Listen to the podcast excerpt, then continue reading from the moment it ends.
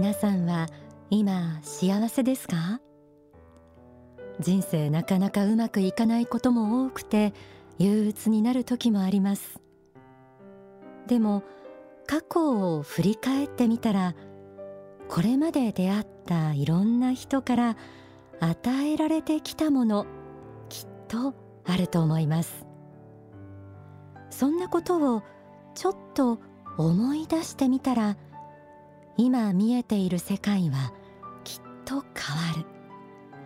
幸せな気持ちが心に溢れてくると思うんです。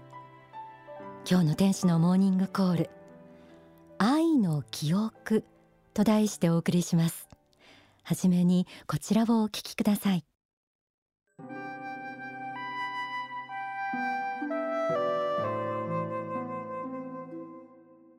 薄れゆく記憶の中で三千と光を放ち続けて消えないものがあります。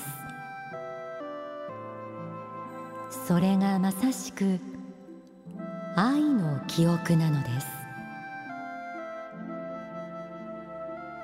愛というものはダイヤモンドやルビーサファイアのごとくその人の記憶の領域記憶の帯の中で点滅しています。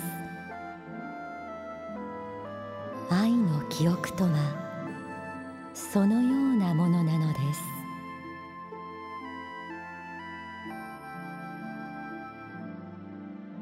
幸福の科学大川隆法総裁の書籍。から祈りへを朗読しました。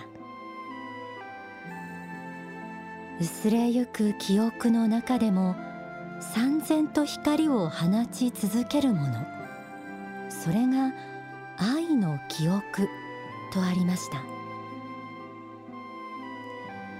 日頃忙しい日々を送っているとつい数日前のことだって忘れてしまいがちですがでも心の奥深くにはこれまでの人生で得てきたさまざまな愛の記憶が眠っているということ。それは宝石のようにキラキラと輝きを失うことはありません。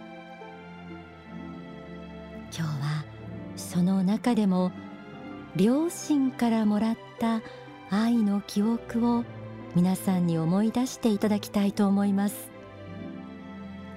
どんな人にも必ず父親がいて母親がいますよね。自分を産み育ててくれた両親から与えられたものがきっとあるでしょう。親との葛藤があるという方もいらっしゃるかもしれません。そんな方は複雑な気持ちは今はちょっと脇に置いて力を抜いてお聞きになってみてください。生みの親のことは覚えていないという方は幼い頃に自分に愛を注いでくださった方のことを思い出してみてください。では永遠の法幸福の原点から朗読します。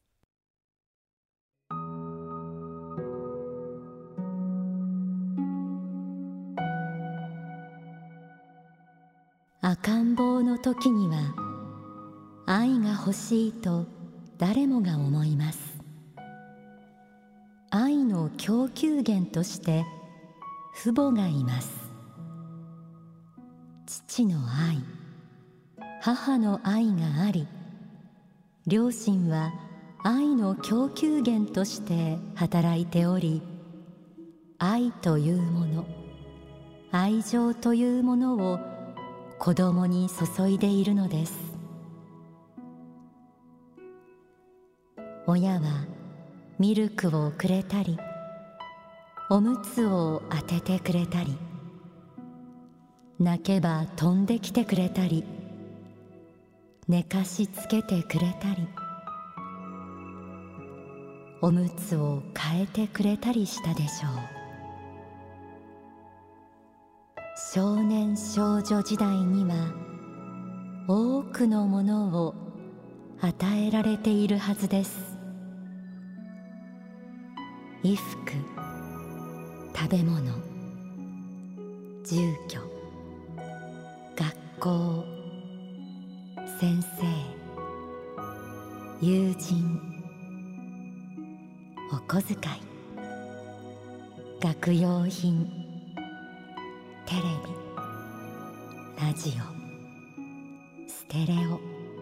そして何よりも未来への希望。このような多くのものを与えられているはずなのです。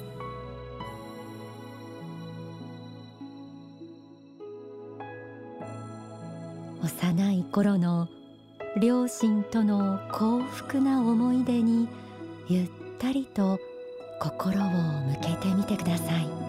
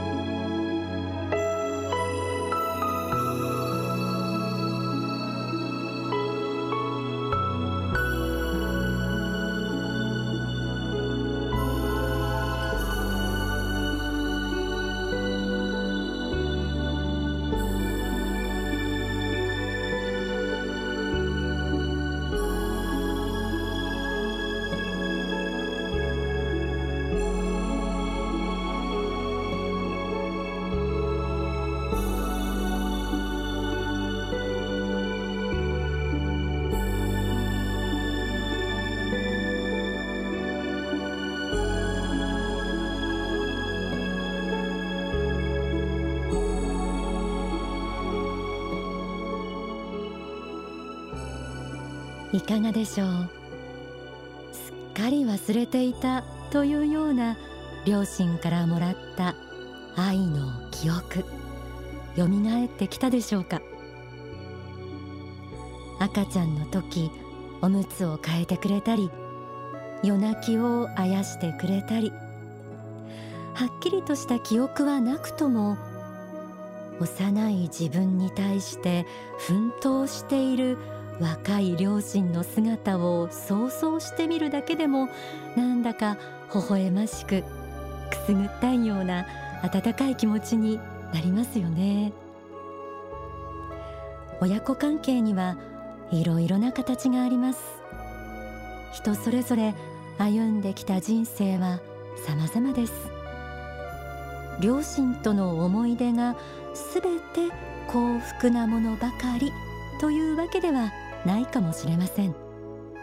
でも過去を振り返る時どうせならたとえ些細なことでもたとえ一つか二つしか思い出せなくても未熟な親であっても自分のことに心を砕いてくれたその瞬間は輝いています。自分は愛されていた。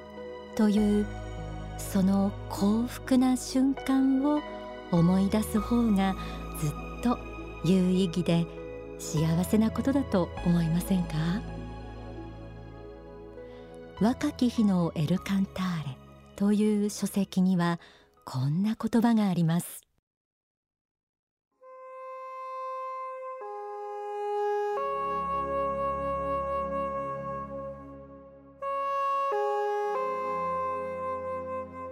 という観点から人間というものを考えてみてください。愛という観点から自分というものを考えてみてください。自分というものの成り立ちは両親の愛に基づくものです。そしてその両親をも作った仏があります。そうした仏の愛によって現在の自分があります。さらに自分が仏から愛されている証拠としてあらゆるものが与えられています。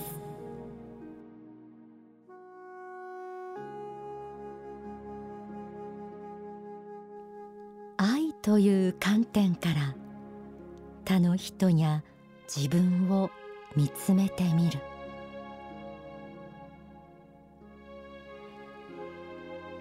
自分は愛されていた。今も気づいていないだけで多くの愛が与えられている。そうしみじみと感じ感謝の思いで心を満たすことで人生を力強く生き抜く自信や勇気も湧いてくることでしょう。今生きているこの地上の世界のあらゆるものはすべて私たちの魂を鍛え輝かせるために仏が用意してくれたもの。幸福の科学の仏法真理で説かれている世界観です。男女が出会い夫婦となり子供が生まれ家族ができる。親の愛を受けて子は育ち人々の間には永遠に愛の循環がなされていく。仏は私たちに愛し愛される喜びを教えるためにこの世界の仕組みを作られたのかもしれません。ではここで大川隆法総裁の説法をお聞きください。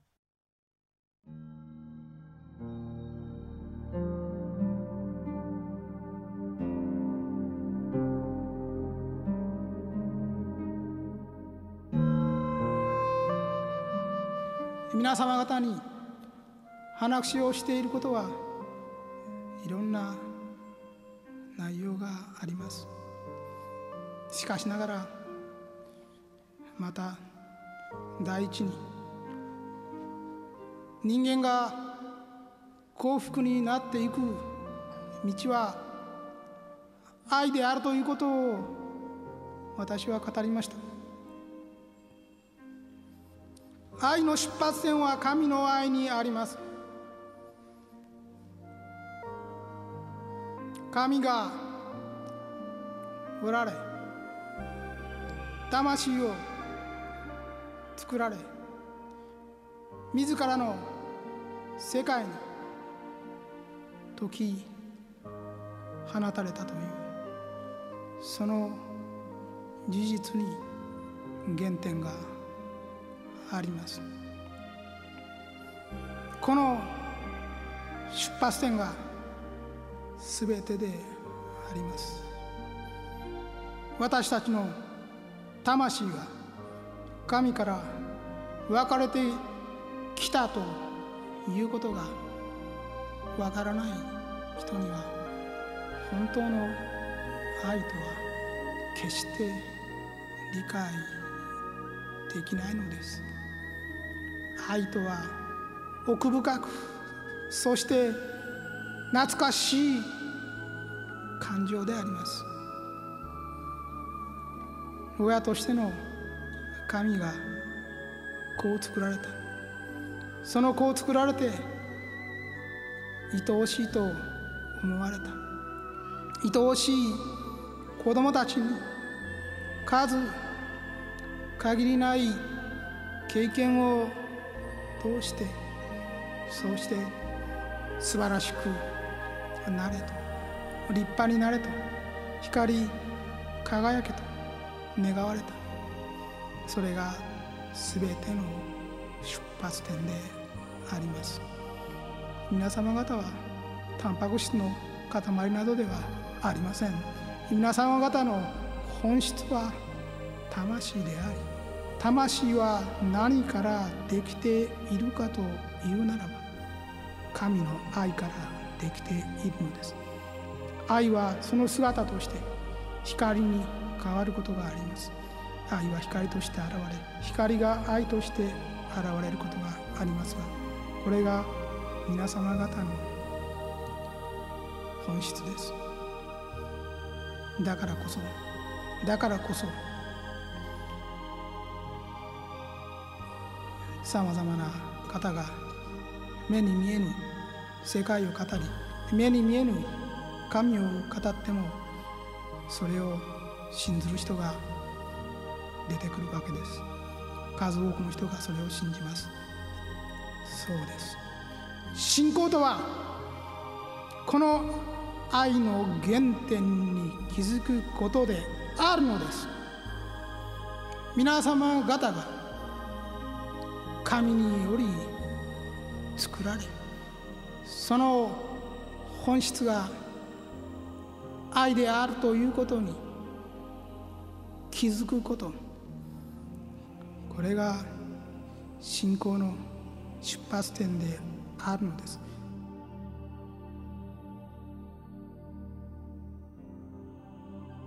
お聞きいただいた説法は書籍限りなく優しくあれに収められています。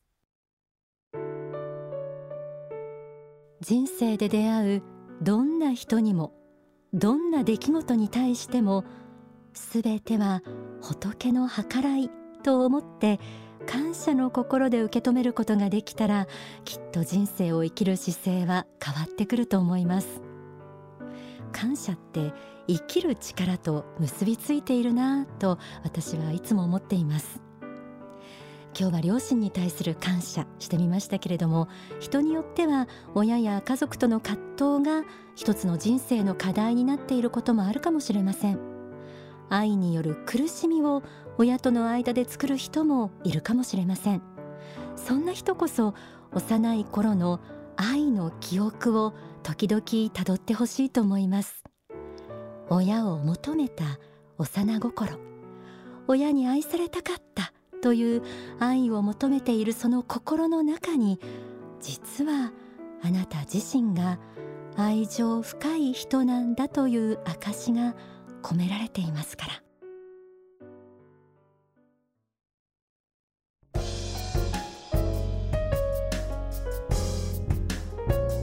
この時間はちょっぴり息抜きのコーナーオンザソファー。今日は幸福の科学の少女の研修をちらっとご紹介したいと思います。実は今日お届けした両親に対する感謝をテーマにした研修も行われていて、まあ、スタッフも取材を兼ねて参加してきたばっかりなんですね。まずこの幸福の科学の研修って何だろうと思われている方にざっとご案内すると少女と呼ばれる幸福の科学の研修施設で仏法真理の学びを深めるために自分のものにするためにいろんなテーマの考案という、まあ、要は考えを深めたり思いを確認するためのお題のような言葉をいただくんですね。でそれをじっくりと産休と言いまして、まあ、考えたり思いを巡らしたりしてあるいは瞑想などの宗教的な修行をするというこのような感じです。幸福の科学の少女は国内31カ所。ハワイブラジルオーストラリアにもあるんです。少女には宿泊もできまして何しろあの湖とか海のそばなどですね街の喧騒を離れたもう自然豊かな素晴らしい美しい場所にあることが多いので、えー、そんな自然を眺めたり楽しんだりご飯も美味しいですしお風呂もありますし朝夕のお祈りの時間もあったりして本当に贅沢なひとときを過ごすことができます。人生相談を館長ですとか講師の方が聞いてくれたりもします。えどんな研修があるかと言いますともうそれぞれあのたくさんの少女の中でそれぞれがこう個性豊かなというか、えテーマで研修が行われていますのでもうほんのちょっとなんですけれども例えば日光にある日光少女では心の錆び落とし研修。あるいは那須少女では親の恩について研修。東京昇進館こちらでは集中力を高める特別瞑想研修。新宿少女ここは運命開拓研修もあります。また渋谷にも少女がありましてここでは成功する人間になるためには公安研修。